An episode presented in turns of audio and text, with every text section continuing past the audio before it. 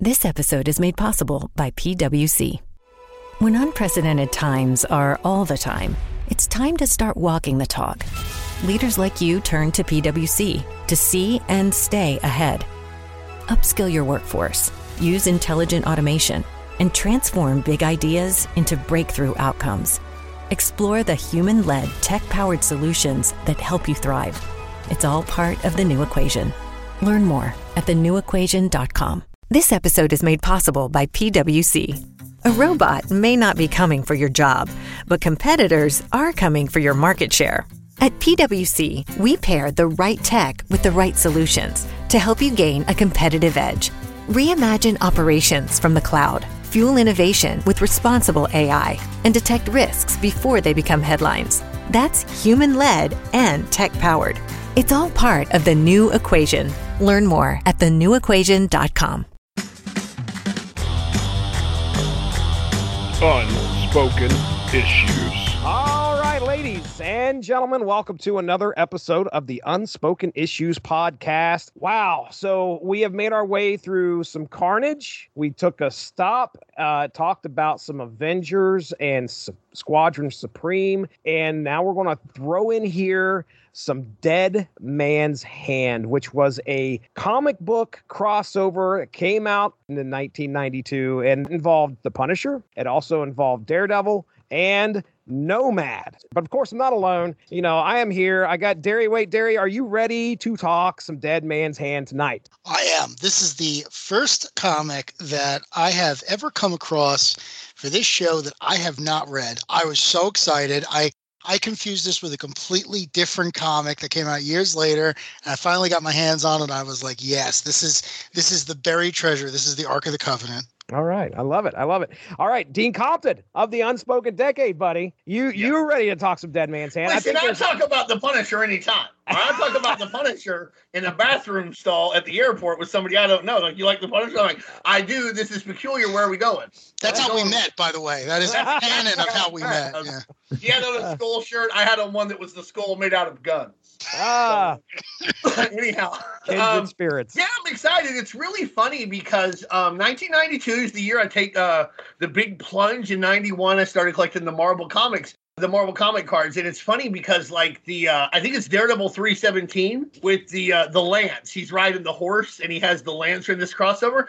I actually bought that comic the first time I went to a comic book store. That oh. was uh, one of the and, and I picked it because it was a dollar twenty-five, and I saw the card, so I didn't have the Punisher in it. And the other two with Nomad and Punisher War Journal, because this doesn't go through the regular title; it's a right. crossover War Journal. Right. Um, they were a dollar seventy-five, so you know, fifty cents was huge to me in nineteen ninety-two as a seventh grader. I want to say my allowance was ten dollars a week. It might have been eight. And that was weeks I could get it because my parents were shitty. So, like, you could, like, you know, that fifty cents was big. So I so I got this, and I remember the last page with, like, the Punisher standing over Daredevil. And uh, I got to say, it, it really hooked me It hooked me early. I love this crossover. I think you can find better ones, but you'd be hard-pressed to find one that was more fun and full of more colorful characters giving you colorful scenes doing nothing but chewing up scenery right. in their in their ways. Everybody from, like, Tombstone to The Word to Daredevil yeah. to uh, the Secret Empire, just out there. I mean, Deadpool makes an appearance. Right. You really just got a lot of people in this thing. It's hard to go wrong. Again, there are some things that don't make a lot of sense. It can be, I've read better crossovers, but a more fun one and more fun interactions between Daredevil and the Punisher. I don't know, man. You'd be really hard pressed. You'd be really hard pressed to find something that, you know, is just just a better popcorn comic, a better popcorn crossover. Over. Sit back, crack open a crack open a beer, crack open a soda, smoke a joint, read this. You're going to have a great time. The man that brought this to our attention and said, we've got to cover this. Chris Armstrong. Chris Armstrong, you said Dead Man's Hand. We've got to do it. Are you ready to finally talk some Dead Man's Hand tonight, man? For sure. You know, I'd never read this uh, crossover either. I'd read some uh, Nomad books in the early days of the Nomad series, uh, but I I was out of it by like issue three or four. So this is my first time reading through this as well. And it's really an interesting, the, the way they put the series together, it's uh-huh. really disjointed. Uh, it doesn't really flow super great in some places. I can't tell if I like the the style of that or not. I think it, I like it more in theory than in practice, but okay. uh, but right. It's definitely a really interesting crossover. Right, for sure. You know, dude. What's funny is you mentioned that, and like when I was reading it, I felt like it was kind of inspired by like the Tarantino movies that were coming out around the time. Mm-hmm. That you're supposed to feel kind of disjointed, kind of Pulp Fiction-y, kind of Reservoir Dogs-y. So I get what you're saying, though. That might work, but I liked it, but like I'm also just into that kind of shit, and if you're not, mm. it might not work so well. I also want to point out that it's funny because Chris hit me up to work on this. At the same time, I had sent some shit to uh, Derry and you, Jesse, where I was like, these are things I want to cover, and I had Dead Man's Hand. Oh, yeah, oh and okay. Where, and that's nice. Where Derry was like, so this is the thing about Carry On? And I was like, no, no, that's not the Punisher, baby. Doing yeah. the Punish, but yeah, so it's great. What I'm saying is, Chris and I, great mind. That's, That's what I'm saying. Right. It, it definitely has that Tarantino feel, though. It's it's it's like if you cut up Pulp Fiction and put it in chronological order, it wouldn't have the same impact. It's the same thing here. Like, yeah, occasionally you got to flip back from issue to issue, but it's worth it because it's not the traditional crossover in the sense that everyone's got to meet and fight a common foe. There's just so much going on. It's so dense that it's great to see some scenes from different perspectives, even if, if the art can be a little jarring.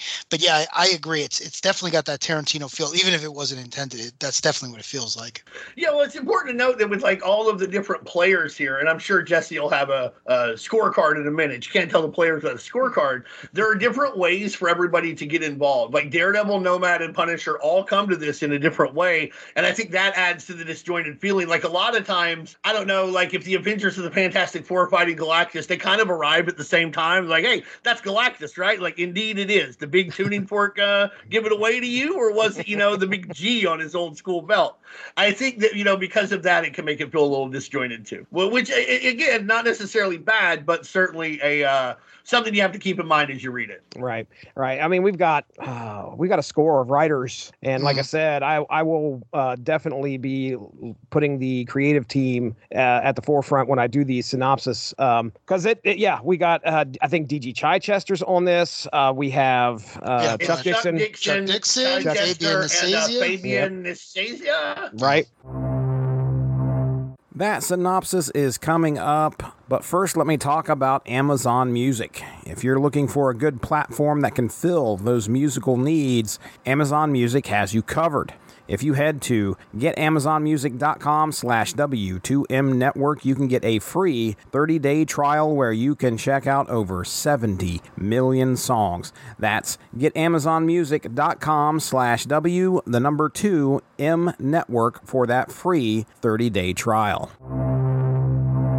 Dead Man's Hand, Parts one, two, and three. Part one taking place in Daredevil three oh seven, which was cover dated August of nineteen ninety-two. Story titled Blind Openers, written by D G Chichester, penciled by Scott McDaniel, lettered by Rick Parker, inked by Bud LaRosa, and colored by Max Scheel. Part two takes place in Nomad number four, titled Neon Nights. It was written by Fabian Nicieza, Pat Olliffe on the pencils, inked by Mark McKenna, lettered by Chris Eliopoulos, and color art by Steve Mattson. Cover date August of nineteen ninety-two. And Punisher War Journal number forty-five. Cover dated August of nineteen ninety-two. Story titled The Vegas Idea. Written by Chuck Dixon. Penciled by John Hebert. Inked by Fred Fredericks. And lettered by James Novak. And colored by Glennis Ween Oliver. Las Vegas, Sin City. The place where fortunes can be made or lost at the whim of fate.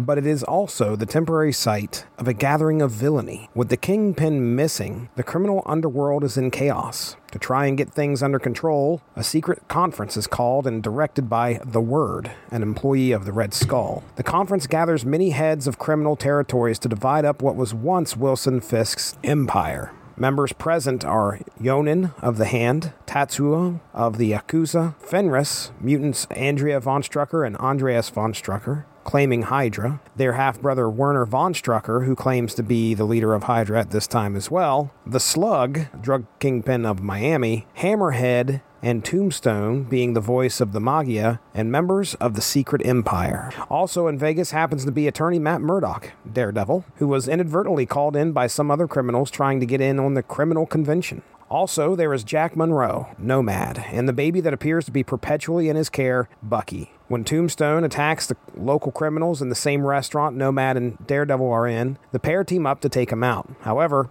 Tombstone escapes.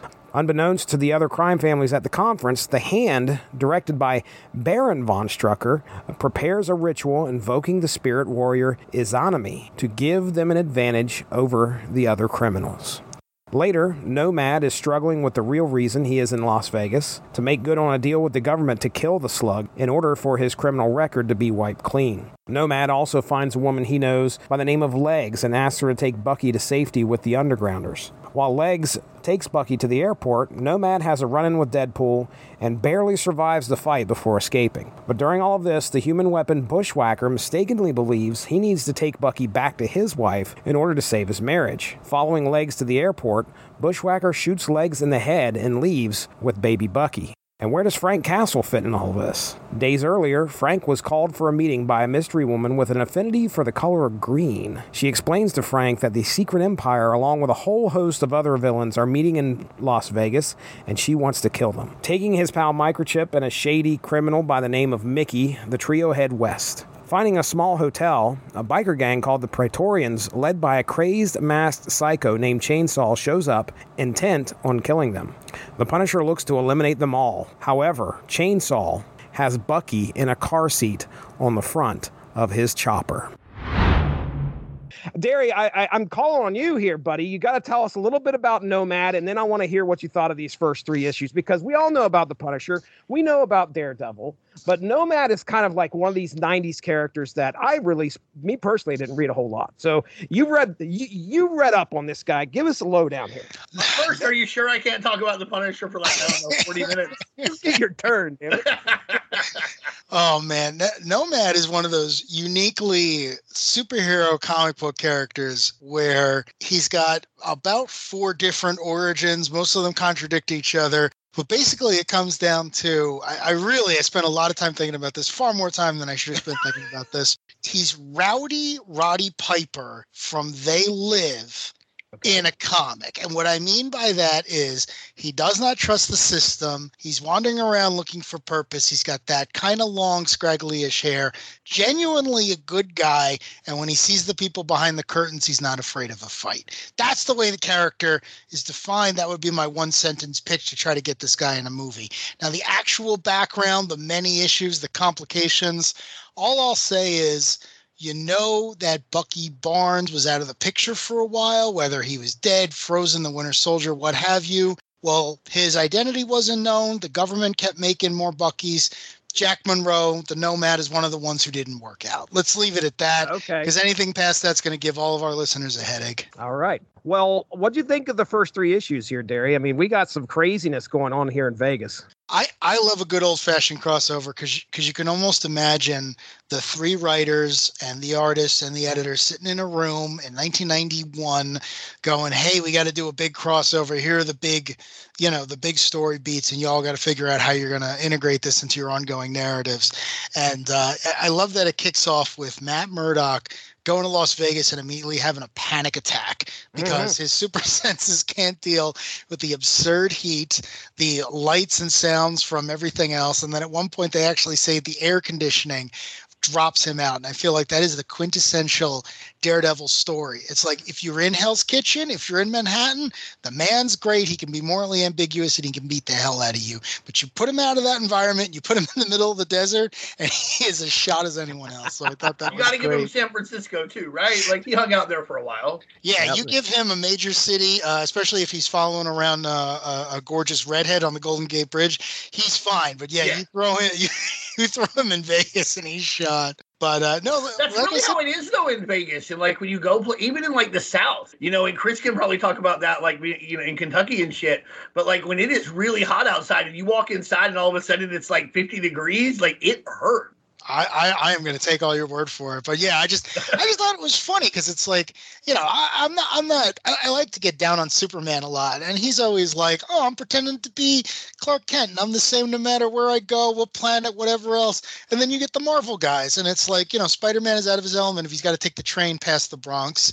And Daredevil's out of his element if you bring him to, you know, a beautiful, gorgeous town filled with stuff to distract you from. He falls into a puddle, which I just love because it's like, oh, you're the one who's going to defeat the uh, Underworld United or, or whatever we're dealing with. But uh, I, I really enjoyed this. Uh, one thing I want to call attention to before I forget is we got a host of great artists, but we got the great John Romita Junior himself on just covers of these Punisher issues, and right. They are my favorite. I'm a huge J R Junior fan, and I got really excited because I, I knew he had an extended run on the Punisher, and I thought he was going to do the interior art too. But um, yeah, the, these covers, if nothing else, you, you mentioned that we get a certain green-haired woman, and that's the Viper, celebrated Marvel character, but I looked up why Frank was dealing with her, and I couldn't find any reference to this online. So there's no reason. There, there's no reason, right? No okay, reason. I thought I was. Mis- I was read. I was I, like, I read all of these issues, or you know,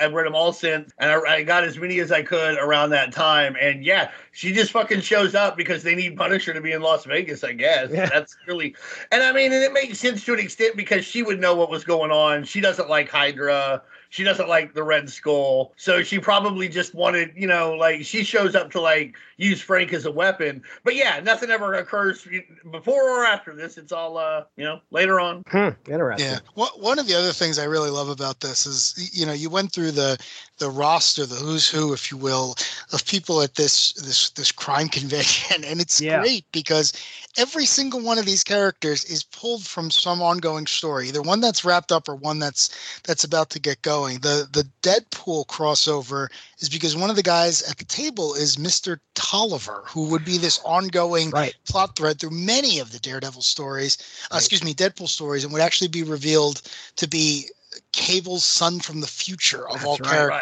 Right, right. Like, just looking at this is one of those things where it's like, you only get it when you get a dozen ongoing stories truly crossing over, truly meeting at that intersection point. And you get something like this. And while it's not as epic, it's almost like the bounty hunter scene in The Empire Strikes Back. Like, everyone there's got a story, and if you're lucky, you'll hear the best parts of it. But I, as as an old school Marvel fan, I really enjoyed that. Chris, what'd you think, man? First three issues, we got a lot of stuff here that's thrown at us. Uh, tell me what your thoughts were.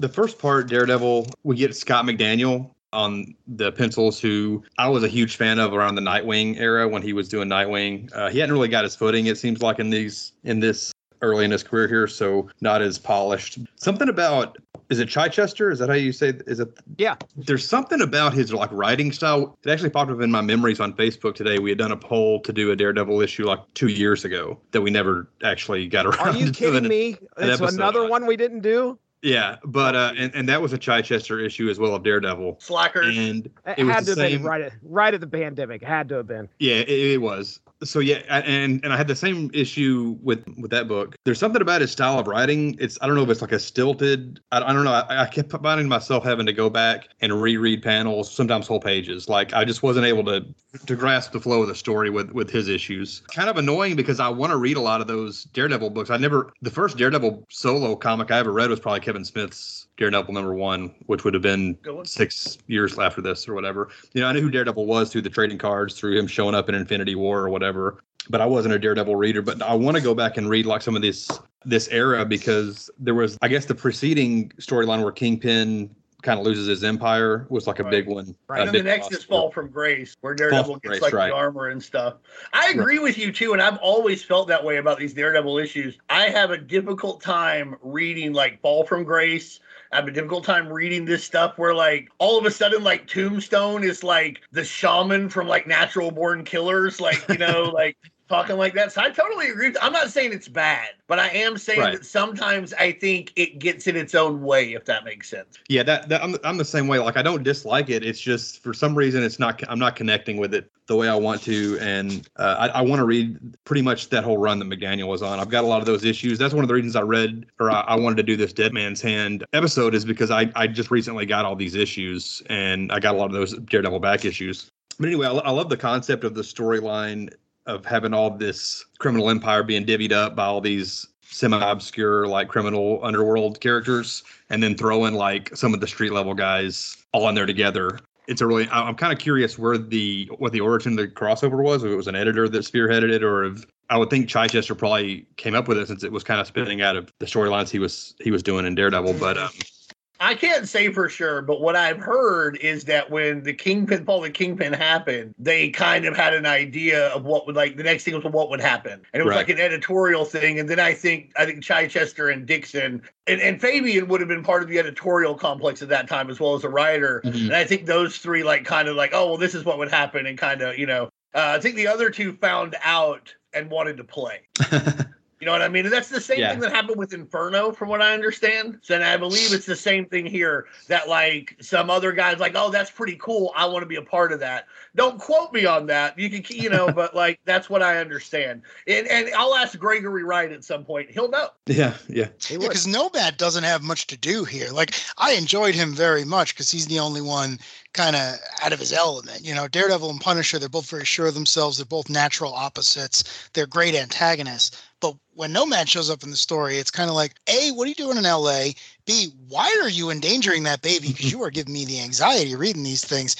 And C, like, are you throwing uranium at the bad guys? Because I don't know if... This is the smell of a warm three-day-old egg salad sandwich in a wimpy trash bag. Wimpy, wimpy, wimpy! Blech! And this is the smell of that same sandwich in a hefty, ultra-strong trash bag with new Fabuloso lemon scent. Hefty, hefty, hefty! Smell the difference? When life gives you stinky, get Hefty Ultra Strong with new Fabuloso lemon scent. It smells like clean, freshly picked lemons, so no matter what's inside your trash, you can stop the stink and smell the lemon. This episode is made possible by P W C. When unprecedented times are all the time, it's time to start walking the talk. Leaders like you turn to P W C to see and stay ahead. Upskill your workforce, use intelligent automation, and transform big ideas into breakthrough outcomes. Explore the human-led, tech-powered solutions that help you thrive. It's all part of The New Equation. Learn more at the new equation dot com. Steve Rogers would approve of that, but uh, yeah, it definitely feels like... it definitely feels like Fabian had, I can't pronounce the last name. I, I'm not, I'm not friends with him, but uh, it definitely feels like Fabian had a new book and these two characters were going to uh, cross over. And it was like, you know what, let me do that. Let me get in on this. And obviously, you know, Nomad would run for a couple of more years. So, you know, maybe enough eyes stuck around, but yeah, it definitely has that feel of, like, Jack, what are you doing in this uh, this this Frank Matt love fest? uh, it, well, I was just going to kind of piggyback off of what you were talking about there, Chris. With the, well, I would read the Chichester uh, Daredevil, and then I would. It made up for it when you hit the uh, Fabian Nicieza issue because it mm-hmm. was not as dense. So I was always like, okay, well, Nomad's going to follow this up. And I'd I'd push through and get through uh, Chichester. And it, it wasn't bad or anything, but it was, uh, you know, it was dense. We'll just put it that way. There's a lot of words on the page. Um, and then you have Chuck Dixon, who's basically writing a fucking men's sweat mag from like the nineteen fifties. I mean, it's just straight up high octane and just in your Punisher's right, like, dude. I killed him with my bare hands and shot another guy while I did it. It's beautiful. So and so, and I think honestly that made Chichester, and Chris, you agree or disagree with me, but like that style of Dixon's made Chichester's style a little more dense, a little more opaque. Yeah, yeah, for sure. Yeah, you're kind of breezing through the other other two uh, series, and then you get to Daredevil, and you got to kind of slow down yep. and uh, yep. take your time with it. Right. Yeah, I was gonna say these uh, these um, criminal underworld characters. They're all like characters I kind of just know through like Marvel osmosis, like the Funstruckers and Bushwhacker. Like I, I don't think I've ever read a comic with Bushwhacker in it until a week ago when I read this crossover. You have been but I knew who he up, was. Sir. He is a gun. Yeah, and then like the Secret Empire, I knew those guys from the Round Robin right. Spider-Man crossover, which is one of my favorite like cr- comics of all time. So uh, it was cool to see them pop up in here. I was actually going to ask Dean, you know, you're the, the Punisher guy. Uh, That's me. It's kind of cool that we're getting to see this era of Punisher where he's like interacting with all the superheroes and stuff. Cause, cause now they're like, ever since Ennis got involved with the Punisher, like in the late nineties, early two thousands, like he didn't want to do the superhero stuff, like, so they did the Max books, and right. they've always kind of had like two versions of the Punisher since then. There's like the Marvel Universe Punisher, and there's like the gritty Punisher that doesn't involve himself with like, like he, it's almost like he's not even in the Marvel Universe. He's like his own thing. The Max uh, universe is like its own Earth, yeah. right? So what what do you like? I kind of prefer having Frank interacting with Marvel characters and in that being this loose cannon in a superhero setting. What about you? Do you do you prefer like the, you know, gritty action Frank Castle or the the Marvel character? You know, for me, this is very timely because, you know, the M L B owners have the lockout going on, but part of their negotiations is they're going to make the D H universal. It's going to be the National League and the American League. For me, the Punisher in regard to this has been like baseball. I love baseball. And I love baseball where there's a D H, and I love baseball, high-level baseball, where the pitcher bat. I love Frank Castle stories where he's in the middle of the Marvel Universe, and he's messing with Captain America, and he's telling Daredevil he's a fucking idiot. And Nick Fury's like, ah, we'll never catch him, even though I got a big spy organization and a giant helicarrier. But I also enjoy the very serious, very hardcore, very real in a, a disturbing way uh, the, that they do Punisher Max with uh, Frank Castle. I think I prefer him in the Marvel Universe slightly, just because, probably for the same reason I prefer baseball with D H. It's, it's a little louder, it's a little more boisterous, a little more exciting, a little more pop. I like that about it. You can lose your, a little more escapist. So uh, I prefer that slightly, but it's like the difference between eight and eight point oh four. You know, I mean, you're not going to go wrong either way for me. I do love, I loved seeing him here interact with uh, Nomad, just calling Nomad an idiot, calling Daredevil an idiot in a different way.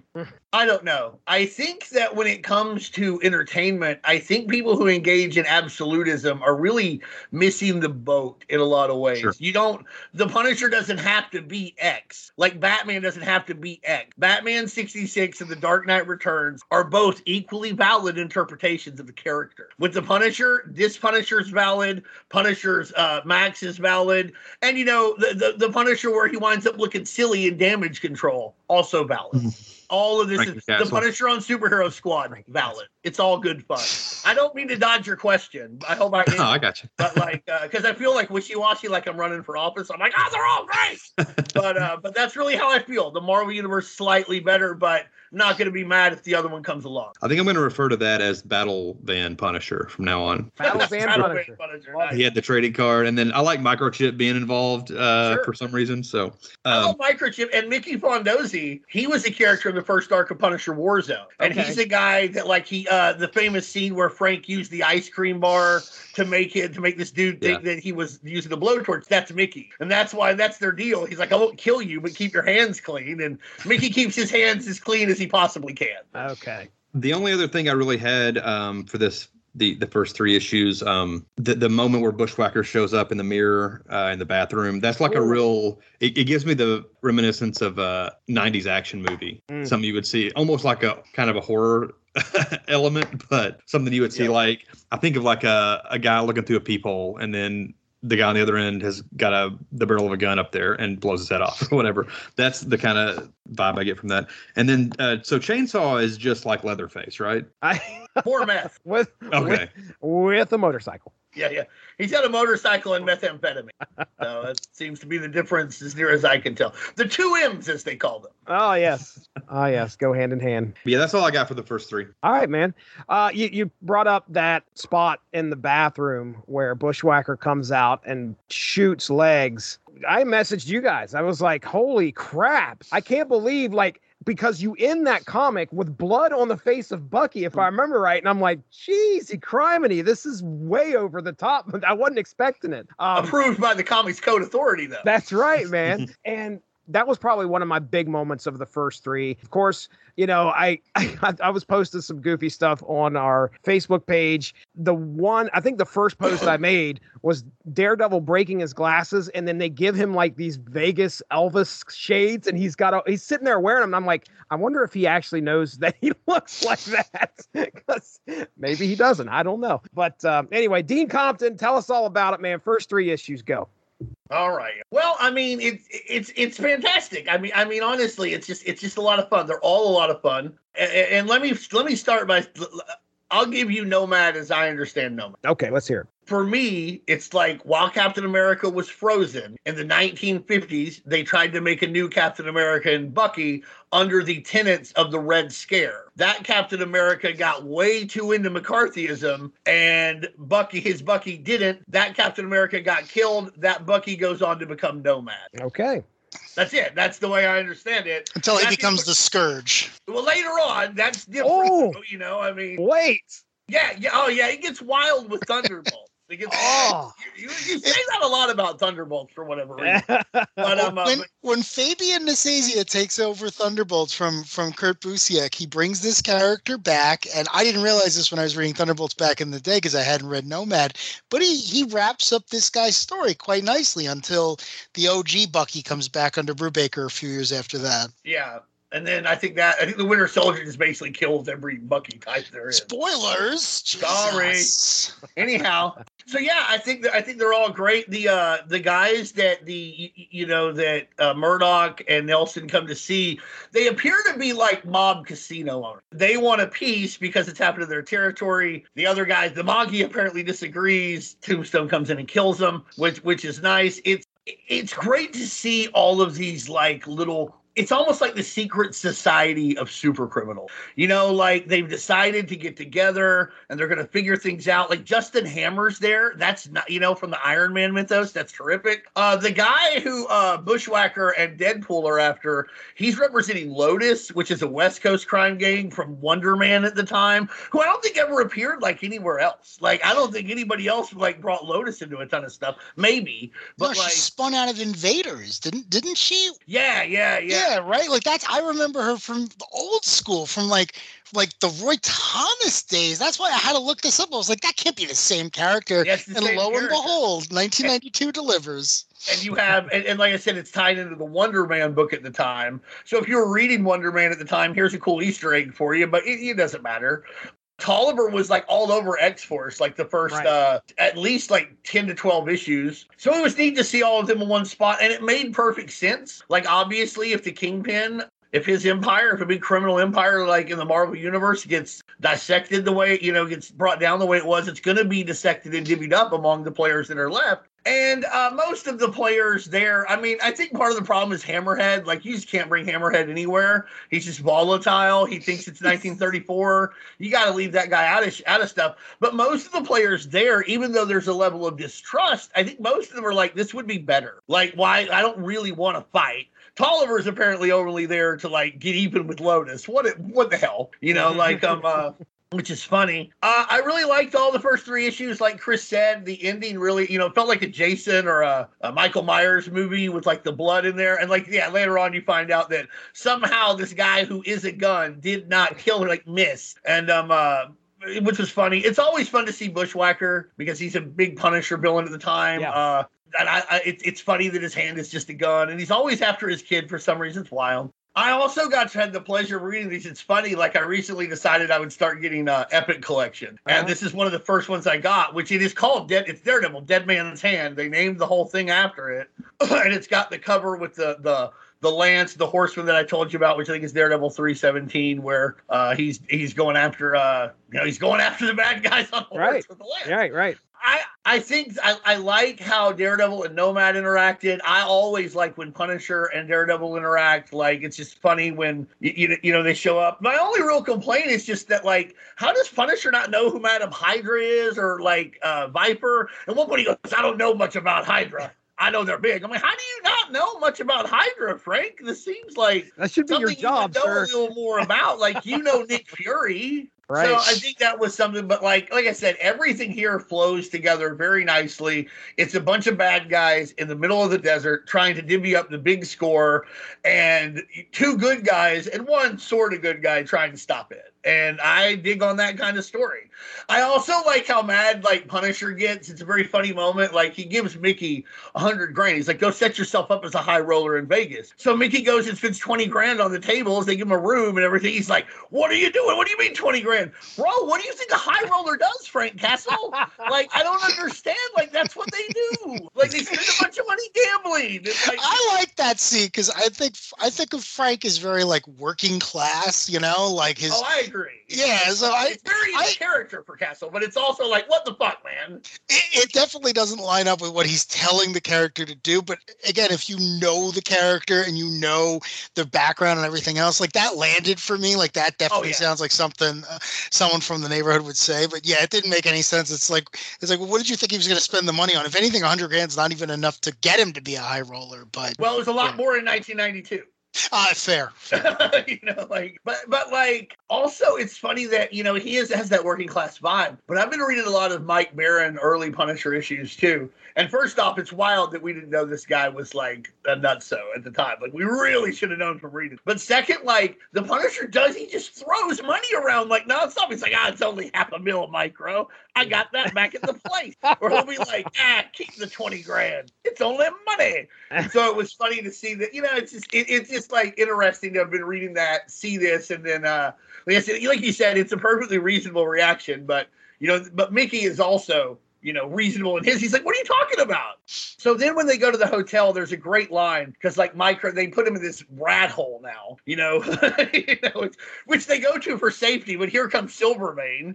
Like what right. they, and the, yeah for Tori. Right. Right. But like there's a great interaction between Micro and um uh and, and Mickey where Mickey's like says to Micro, he's like, are you the Punisher's friend or something? It's like Frank doesn't really have friends. And Mickey's like, yeah, I can't imagine why. So all in all, it does a really great job of dipping you into the middle of it. Uh, I don't understand some of the stuff that's going on with the hand, but that's just the way it is yeah. for me. And- yeah. Just, that's, uh, I know they're ninjas. I know they do magic stuff, big kicks, big sai, big katanas. That's all I need. Right, right. Yeah, the Izanami stuff that got started here, I thought was going to be a really big part of the story. Yeah. Uh, but then then I was like, okay, I got to think. We've got three people coming together. I should say three books coming together. So they kind of all got to, it's like, let's focus on something that gives all of our characters something to do, and that's the crime convention. And so the Izanami stuff, which I did read up a little bit about, you know, I, I had to do a little bit of uh, history digging just so I could learn why in the world did this matter so much and what in the world was the end game, which, you know, as we get through this story, it kind of fizzles. It just kind right. of, fi- it, it just fizzles. But, uh, but anyway, yeah, the hand and, and, and the whole Daredevil thing, there's definitely a lot more, again, with Chichester, he, he's got a lot of history that he's folding into that Daredevil comic along with the story that we're here to read, but he's got all the other stuff going on on the side. And that's going on in all the other books too, but it seemed like it was really prevalent in Daredevil. Yeah, um, and I think it's funny though, you see that Izanami character, that old lady who was trying to gamble winds up a bigger character to me in the whole thing. Because later on, she runs into Bushwhacker and she like tells him off. Yeah, he's like, I'm trying to be inconspicuous, bro. Your arm's a gun. You're not doing a very good not, job. No. And then later she gets popped for uh, using a slug instead of a quarter, right? Right, right. And it's the same lady. Like she almost is a major character. The yeah. other lady, like I don't know, fights Tombstone or something. Like they, I don't know. I was more interested in that lady, you know, the All old right. lady gambling, and she's right. Let her go. She, they made a lot of money off her. If she put a slug in there, whatever. Yeah, right. The, the only character I was more surprised at a prominent role was Terror. I absolutely yeah. was not expecting. But, but Chichester was writing Terror at the time.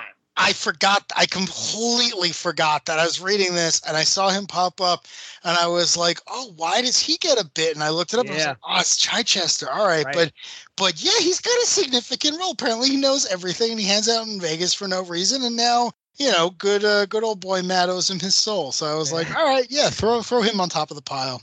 Was Terror showing up like regularly in Daredevil? I don't think that he was. I can't say for sure. I think honestly, this. this was just a way, much like Fabian got Deadpool into uh, mm-hmm. Nomad, because he was also writing, I think he was writing X-Force and X-Men and possibly editing Uncanny X-Men at the time.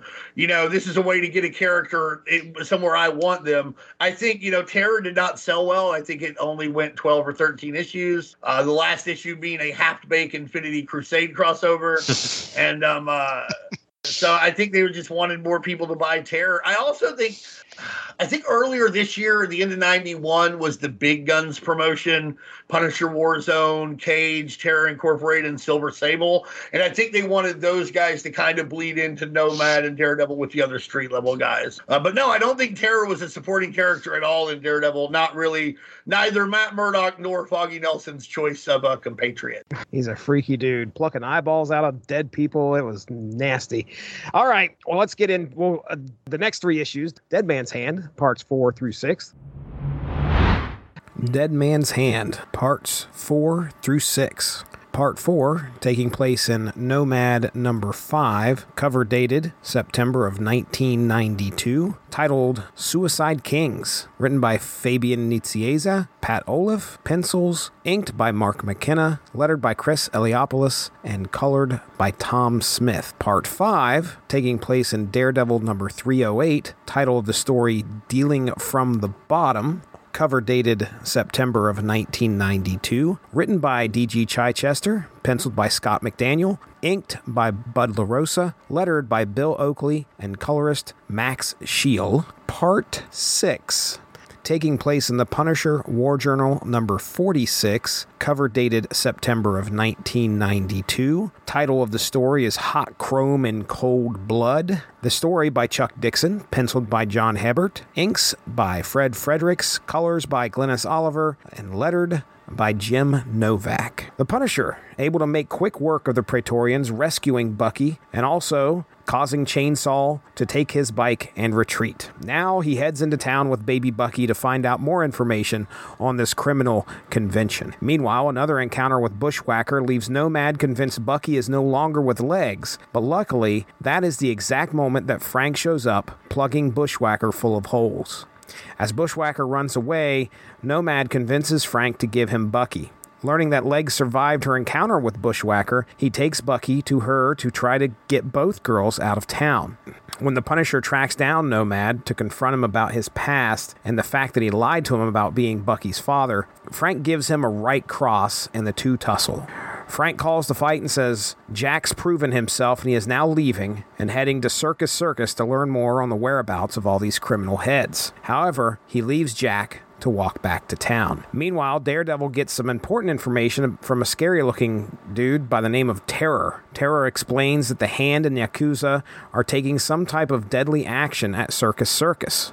Arriving there, Daredevil fights with the cybercriminal Silvermane and members of the Hand and the Yakuza. When some members escape using a prize car, Daredevil mounts a horse and gives chase, finally disabling their vehicle. After the chase, Daredevil lets his guard down for a moment when Frank Castle appears, attacking him. They apparently have some unfinished business. During all of this, at the criminal convention, alliances are being made and more tempers begin to flare. Not only that, but it appears Tombstone is taking actions against the Hand, setting more. This episode is made possible by P W C. When unprecedented times are all the time, it's time to start walking the talk. Leaders like you turn to P W C to see and stay ahead.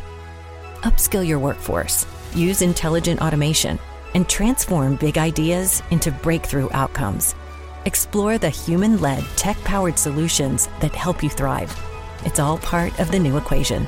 Learn more at the new equation dot com. This is the smell of a warm three-day-old egg salad sandwich in a wimpy trash bag. Wimpy, wimpy, wimpy! Blech. And this is the smell of that same sandwich in a hefty, ultra-strong trash bag with new Fabuloso lemon scent. Hefty, hefty, hefty!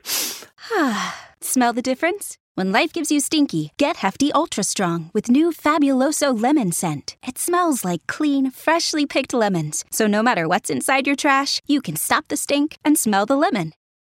Of the members on edge. Chris, I want to start with you, man. We're we're getting into the middle part of this uh, this nine issue series here. Uh, what are your what are your thoughts so far? Is it Pat Olliffe? Is that the Nomad penciler? Um, you know, he has kind of my two favorite like set pieces, I guess, of, of the whole crossover, which was the the Deadpool Nomad fight in the yeah. previous. And then in this one, he's got the Punisher, uh, two pages of uh, Nomad and the Punisher, just like a big hand-to-hand combat uh, scene. And those were probably my two favorite like action sequences of the uh, of the series. It, it, maybe you know, maybe maybe Daredevil, you know, with with the horse it, uh, wedges its way in there too. uh, that was that was pretty cool. But you know, earlier you mentioned the uh, J R Junior covers, um, and uh, you kind of undersold it because, boy, what a disappointment when you open up uh, those covers. The first two uh, Punisher issues in this crossover have, have the J R Junior covers, which are amazing. And, the, and you know, the interiors are not bad. You know, they're serviceable. You know, nothing nothing wrong with them. And I guess it helps that when I think Punisher, the first image that usually comes to mind is the Warzone number one cover. Oh yeah, uh, which yeah. is a junior J R Junior cover as well. So you were like devastated when you when you saw these covers and you open it up, you're like, oh uh, man, damn. Devastated is an overstatement, but I mean a disappointment. That's disappointing. Uh, you had to call uh, his therapist immediately, like, hey, what's going on here? Because of that, and because McDaniel's still early on in his career, I think Olliffe is probably the best artist in this crossover. Uh, the other thing I had was kind of the terror thing, which I already uh, we already kind of discussed. He is a scary looking dude. I mean, when you look at him, uh, the way that he's drawn, he looks like he has whiskers, but you start mm-hmm. to wonder, like, are they actually whiskers or is it bone that's coming off this dude's face? I have no idea. I, this is the first time I've ever seen this dude. So I had There's no some kind of spike. Okay, I mean, it's frightening. Because I believe in his comic, he like impales somebody with him at one point. Are you serious? Yeah. Dude. I it's mean, like I have the issues that the Punisher guest starred in and that Infinity Crusade issue for some reason. He's, yeah, it's definitely a, a unique look. We'll just put it that way. But everyone should be forced. Chichester's opaque here. Try read Terror Incorporated. Okay. All right, then. Oh, the boy. only point of reference I have for Terror is the uh, the two issues of Wolverine that he guest starred in. I forget who the writer was at the time. It might have been Hama, uh, Hama, but uh, or Hama, but um, Derek Robertson, I know, did, did the art on those issues. That that's the only time, other than you know the trading cards. That's the only point of reference I have, have for Terror. If I remember correctly, the way that this works is we end the issue. This we end two issues the same way, or it's you know, it's which is first off, I don't mind because we end it with Punisher getting the drop on Daredevil in both issues, and I'm like, yeah, I'll, yeah. I'll read that. Go ahead and put it on the third issue too. I'm As fine with that. So, uh, I mean, what do you think here of the middle three, Dean? Well, I, I really liked them. I think it's funny. You know, I think it's always fun to see Bushwhacker. I think that I think the Punisher's attachment to the baby is very awesome. I think where Viper's like, what do you? He's like, what do you know about baby? And she's like, fuck you, deal with the baby, bro. Like, I'm here to kill.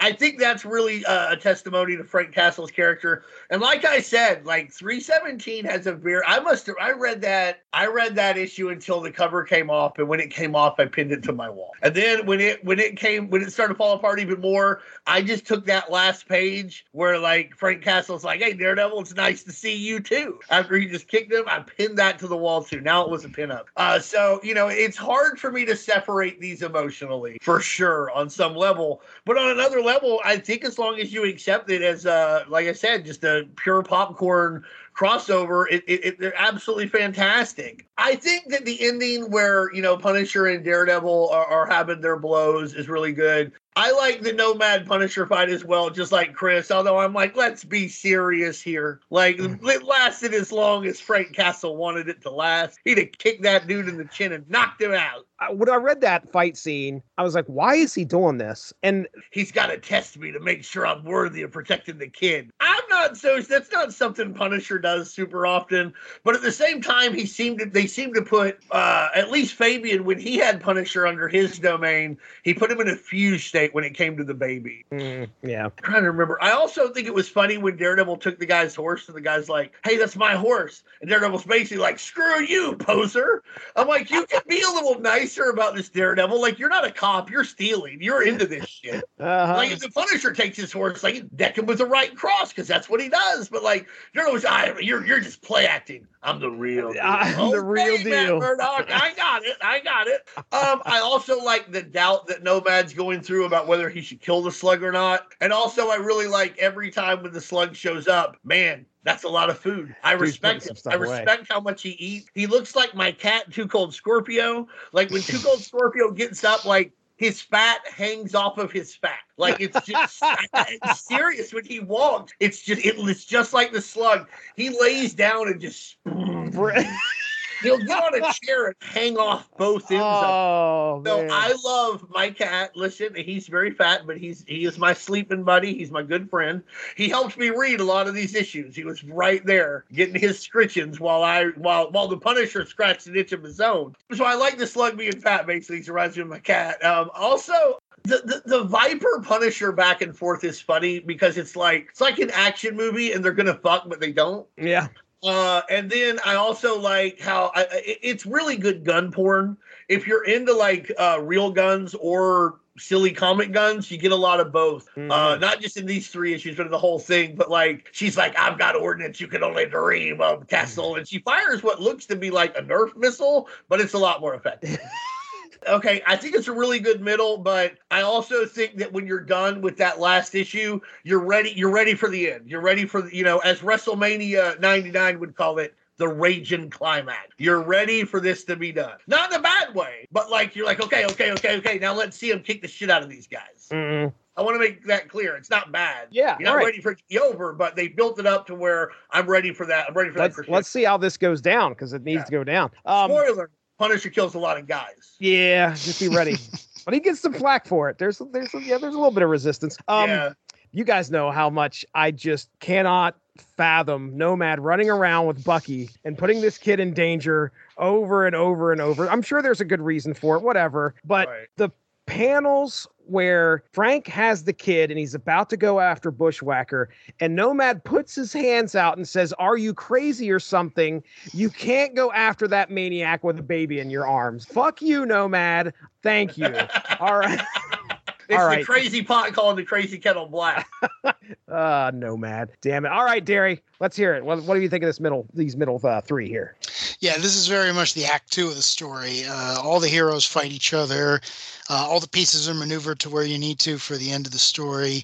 Uh, and it's good. It's one of those things where I feel like if I were going to the store every week and I were getting an issue of this, it'd be like, oh, all right, things are moving forward. But yeah, upon reread for me, the highlight is Frank with baby Bucky, because, you know, it's one of those things that gets glossed over, but like, you know, the, the the the Punisher knows how to kill a man, and the Punisher's fought in every war we know about, but he is a father. You know, he had to change a diaper too.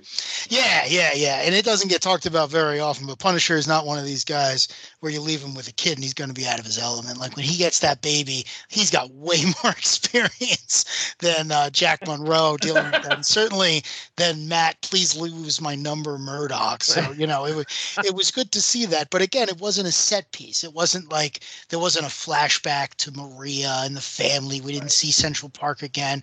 It was just like, if you know, you know, you know, he's holding the baby, he suddenly cradles the neck and does everything else. And I really appreciated that because because I, I am also a huge Punisher fan. But he uh, also like Zorro skulls the guy and like lifts the baby off at the same time. What right. a move, Frank. And he, and he admits it too, right? Like he's like, I just want to see how much I can show off. I read that scene twice in both of the issues where it appears. Right. And for those of you who are listening to this who haven't actually read the comics, the Punisher takes a staff he pulls out of nowhere. He jousts with Chainsaw on the motorcycle. He gets the baby off, no harm done, and then Chainsaw's chest is exposed with a bloody Punisher brand, like the way Ben Affleck's Batman does it in B V S. Right. And I cannot, for the life of me, figure out how he did all of those things at once, but I love it. I just, I love the result, even though you cannot get from A to B. I, try, I tried. Again, you see the same scene in two different issues with very different art styles, and I can't figure out how he end, ends up branding this white supremacist. It's a great example of what I try and tell people, especially people who don't read as many superhero comics as we do. They'll be like, oh, but Batman doesn't have any superpowers. Green Arrow doesn't have any superpowers. Punisher doesn't. I'm like, listen, the things these guys can do, you could not do in real life. For their world, they don't have any superpowers. I, but, like, you can't shoot, like, seven arrows on one bow and they hit seven different bullseyes. Like, you can't really do that. The Punisher can't shoot, like, all around a guy, kill fourteen people around him, and then miss the three innocent guys in the middle. You know what I mean? So this is a great example of that. How do you hook the baby off, carve the skull in? Now, you just accept it, but, like, yeah. this is a good example I try and tell people. Heroes without powers in superhero worlds have powers for our world. I'm reading that scene, and I'm getting flashbacks to Raising Arizona. I don't know if you guys have been. Yeah, yeah, okay. yeah. Same, same. Absolutely same. It's such a great movie.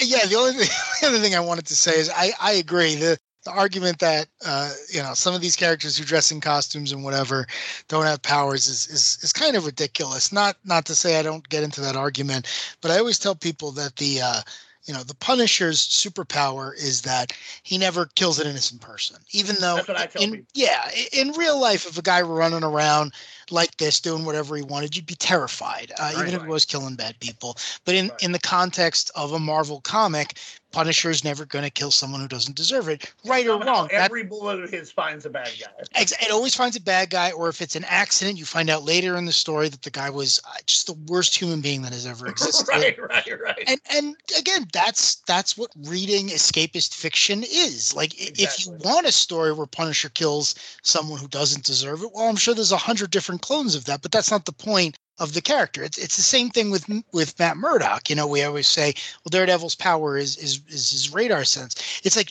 no, it's the fact that he can jump off a skyscraper in the middle of Manhattan and land perfectly fine, uh, and can be in court the next day. And, I, and I'm okay with all of that because, again, I'm willing to suspend disbelief. But yeah, this idea of like, you know, I want to see them realistic. It's like it's like I watched far more of the show Arrow than I should be, and, and that guy may not be able to run at the speed of sound, but somewhere in that narrative, he's got a superpower because he survives all this stuff. And right, uh, exactly. You know, you and I exactly. wouldn't. So I mean, I would. Oh yeah, oh, uh, you would. You I'm would. Tough guy. Sure. I've, I've got the uh, Marvel uh, superhero card down here. It's Dean Compton right on it. Right, all right, right. right. My stats are solid. Energy projection's low, but bullshitting very high. That's the that's the unknown fifth overpower ranking. If, if you get the card, it's just brown all the way through. Right, oh, right. All right. Dead Man's Hand, parts seven through nine. Dead Man's Hand, parts seven through nine. Part number seven in Daredevil number three oh nine, and a story titled "Cards on the Table." Written by D G Chichester, penciled by Scott McDaniel, inked by Bud LaRosa, lettered by Bill Oakley, and colored by Max Scheel. The cover date is October of nineteen ninety-two. Part eight, occurring in Nomad number six, title of the story, The Mortal Coil Shuffle, written by Fabian Nicieza, penciled by Pat Olliffe, inked by Mark McKenna, letters by Chris Eliopoulos and Steve Dutro, and color art by Tom Smith. The cover date is also October of nineteen ninety-two. And then Part nine, occurring in Punisher War Journal number forty-seven, in a story titled Say Goodbye to Vegas, cover dated October of nineteen ninety-two. Written by Chuck Dixon, penciled by John Hebert, inked by Fred Fredericks,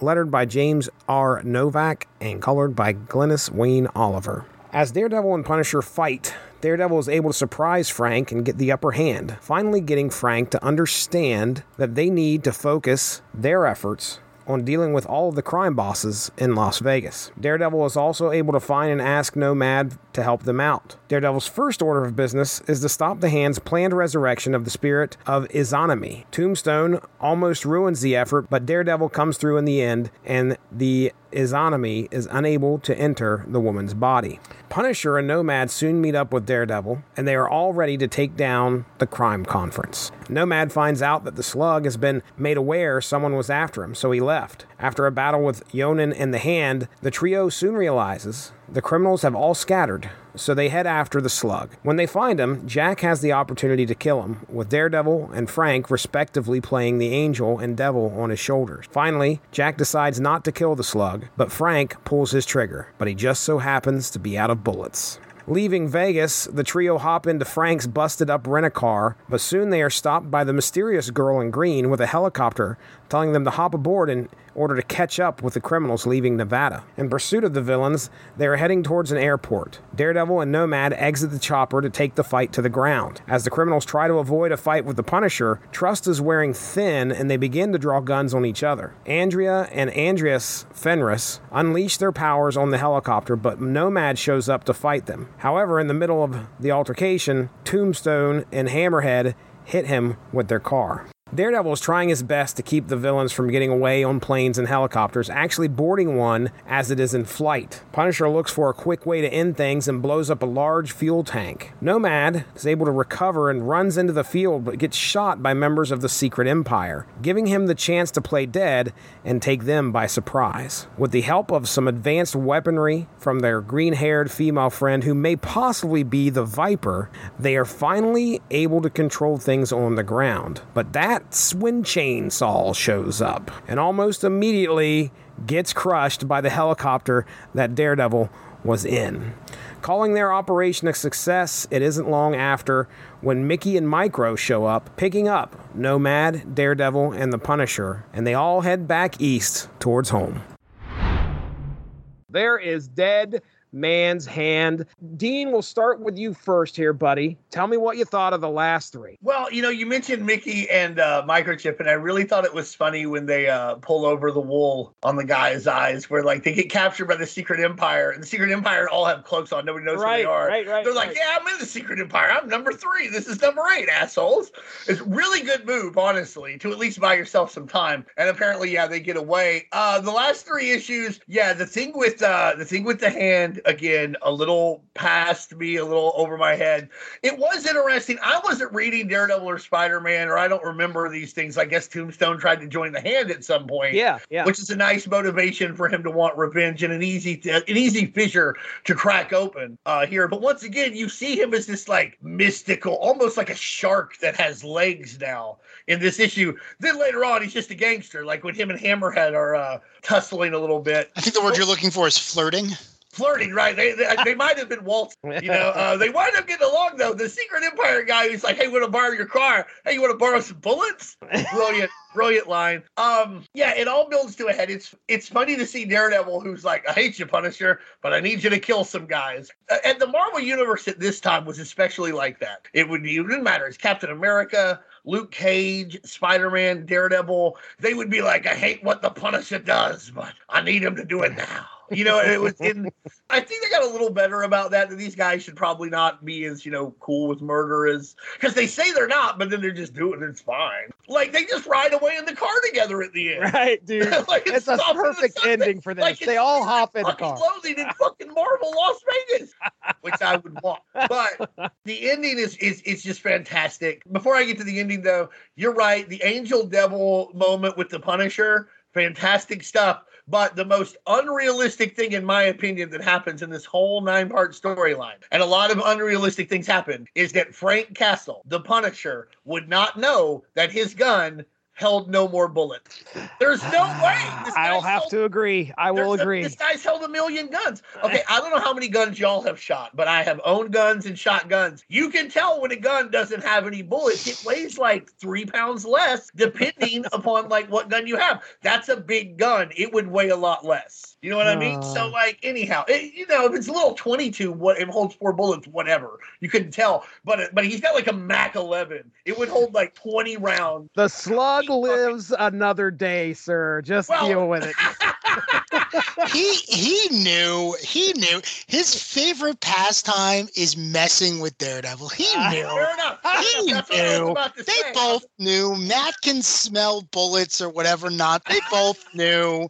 They were again. Th- this whole comic is characters flirting who shouldn't be flirting in the first place, and there's no stronger relationship of unrequited love than Frank Castle and Matt Murdock, the the, right, right. the Manhattan Brooklyn love story. But no, by saying. You can't hate somebody as much as they do without loving something about them as well, exactly. Which Punisher later says when, like, you know, he's on the helicopter. Like, if he hadn't got on it, we could shoot it down. He's an annoyance. And Castle's like, yeah, but he's a first-rate annoyance. You know, like, he's really good at what he does, and they respect each other. Frank, You're, you know. Frank knows that if he really wants to kill the slug, he can go down to Miami and do Anytime. it. It's it not going to be – this guy's literally immobile. Like, this is not a difficult right. person for him to do. He He's there because he likes messing with Matt. He knew his gun was out of bullets. Like, come on.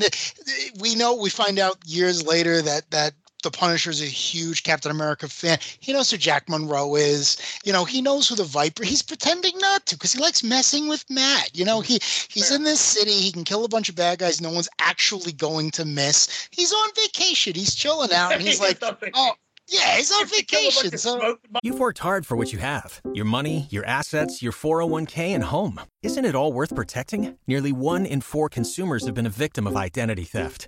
LifeLock Ultimate Plus helps protect your finances with up to three million dollars in reimbursement. LifeLock alerts you to identity threats you might miss. And if your identity is stolen, your dedicated U S based restoration specialist will work to fix it. Let LifeLock help protect what you've worked so hard for. Save twenty-five percent off your first year on LifeLock Ultimate Plus at LifeLock.com slash aware. Terms apply. Ninjas, it's exactly. There you go. He's like, he's like, oh, that Japanese guy turned to smoke. That was weird. At least I'm not... the Long Island Expressway. And then he shrugs his shoulders and walks off.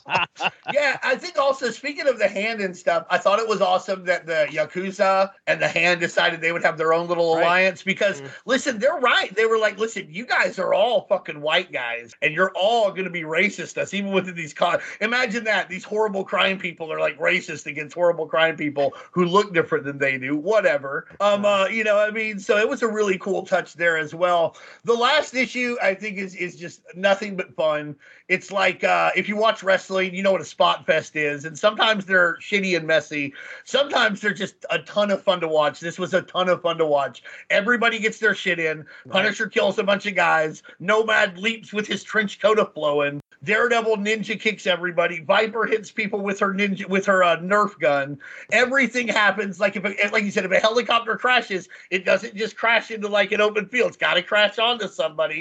The Secret Empire is full of bullets. The Magi is going at everybody. Punishers they they they, they take cover under a fuel depot yeah. at some point. They're like, oh shit, we got to get out of here. It blows up right as they leave.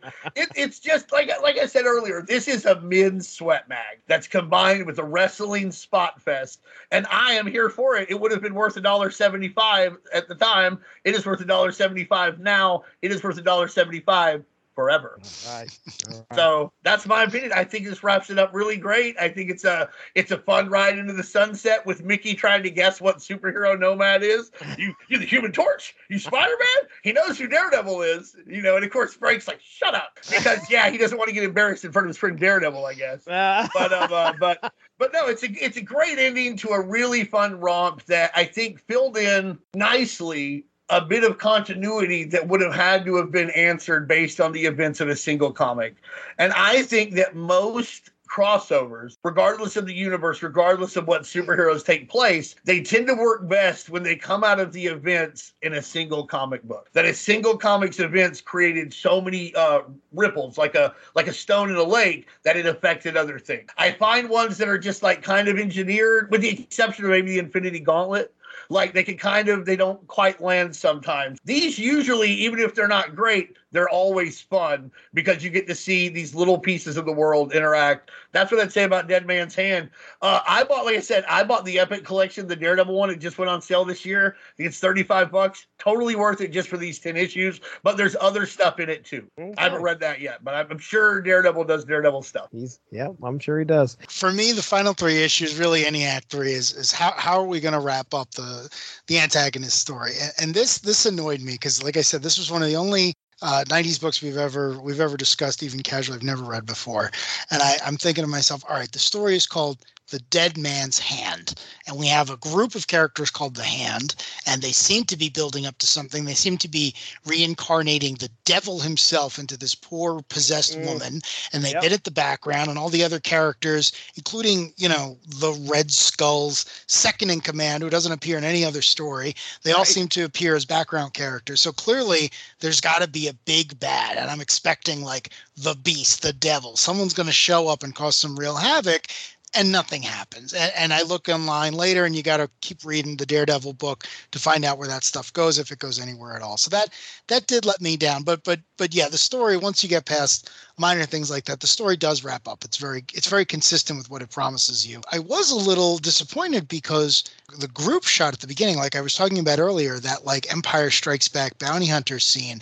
You have a lot of disposable characters in that shot, and I was thinking to myself, well, the Punisher's here, right? So the main conflict is going to be him mowing down as many of these characters as possible, and Daredevil and Nomad or someone having to stop him. But I don't actually think Frank kills any of the bad guys here. I'm like, you have you have Fenris, who are extremists, you have Hydra, who are Nazis, you have the Praetorian Guard, who are Nazis. Like, you have all these characters who Frank should just be like, oh, this is cool. You all lined each other up for me. That's really convenient of right. you. Um, but, you know, in the end, he just kind of drives off in the sunset with his man crush. So I, I was a little let down there. But but it, but again, my, my, my concerns aside, it was a solid ending because it, it, it puts all the characters in a moral quandary, which is like, Jack's had a difficult life. What's he going to do? Well, he's, you know, he's not going to shoot a defenseless guy, especially one who weighs a ton, which I really liked. I like the idea that, you know, deep down, regardless of all the nonsense he's been through, Jack Monroe is a good person. And uh, I like the way that that's presented here. And the only other thing I'll mention is uh, the Kingpin storyline. You know, none of us have brought it up, but right. at least through the Daredevil issues,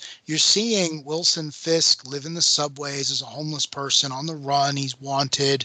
And that storyline, I guess, again, is going to pick up in Daredevil. But you almost get the feeling like, oh, man, are we going to see the, the situation in Vegas get so bad that Wilson Fisk has to come back and they got to put him back on top? But no, unfortunately, he's got a mini arc about how he kind of gets his self-respect back and takes out a couple of muggers. But again, it's like, hey, interested in, in this really good villain? See Daredevil, you know, for for for Tombstone, stick around, but for Kingpin, see the other book. Well, also um, notice with the, that Kingpin subplot at the last part, he started to rebuild his empire because that guy's giving him the money. Like that guy's a homeless right. guy who's like, hey, only fifteen dollars, boss. Sorry. Yeah. You know, yeah, what I mean, like, don't spend it all in one place. Because that's the thing, and, and that's what he's saying that whole time is he's like, and it's and there's a storyline later where, you know, we know the Kingpin becomes the Kingpin again, and this is like the start of that. I think it's a very slow burn. I don't think it happens until around like. Like three thirty, so uh, you know, Daredevil three thirty. So it's a, it, it, it's a real slow burn there. Yeah, I, I agree, and I, I think that's one of the interesting things about Kingpin, and really all good good antagonists for these characters. It's like he's not a big deal because he's got all the resources. He's a big deal because if you take all the resources away, he's going to rebuild a new empire and he's going to come after you again. It's like right. you know, Doctor Doom. Uh, you can drop him in the middle of nowhere with no weapons, no armor, no money. Six months later, he's going to be back on top and he's going to be pissed at you. Like yeah. these villains aren't dangerous because of what they have. It's how they got it and how they keep it. And and I agree. I, I love that part of the storyline. I love the idea, but by the time Matt gets back from his little jaunt into the desert,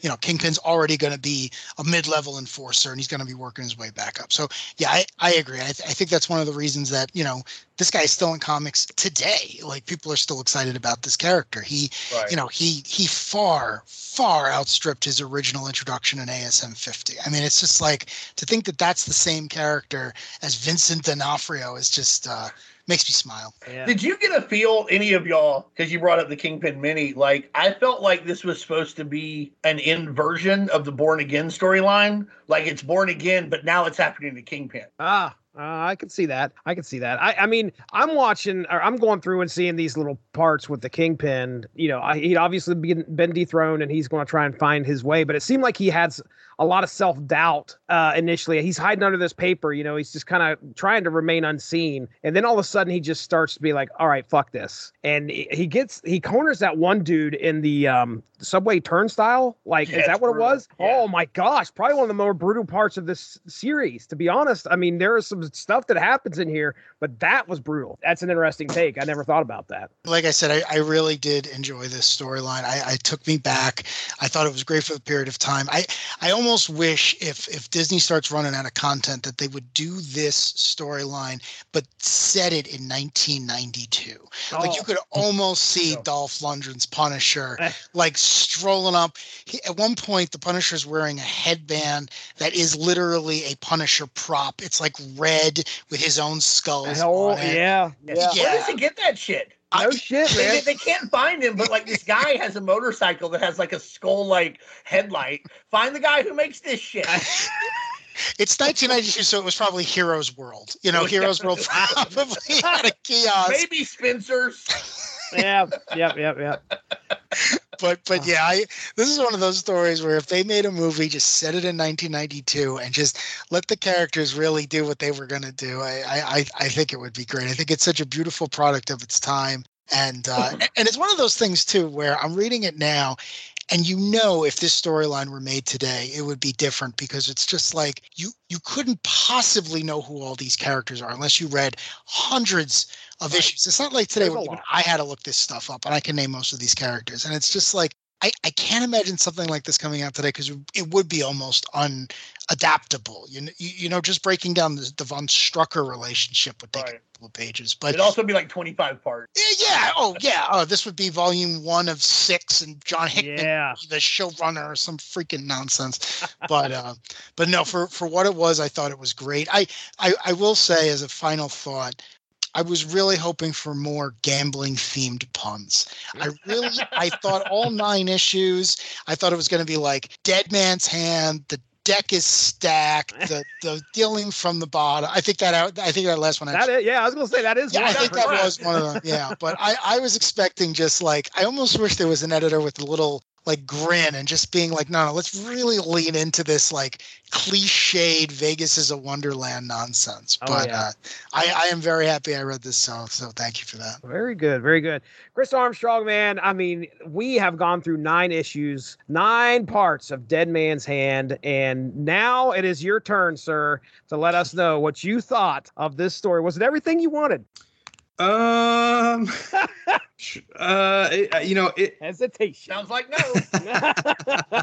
I'm trying. I'm treading carefully. No, it, it it was cool. It was uh, it was definitely not a paint by numbers nineties Marvel crossover. It's it's pretty unique. Again, like I said, I I, I can't decide if I like or dislike the disjointed nature and the way that they're showing events happening, you know, in Daredevil and in Nomad and in Punisher, like the same thing, you know, from different perspectives or whatever.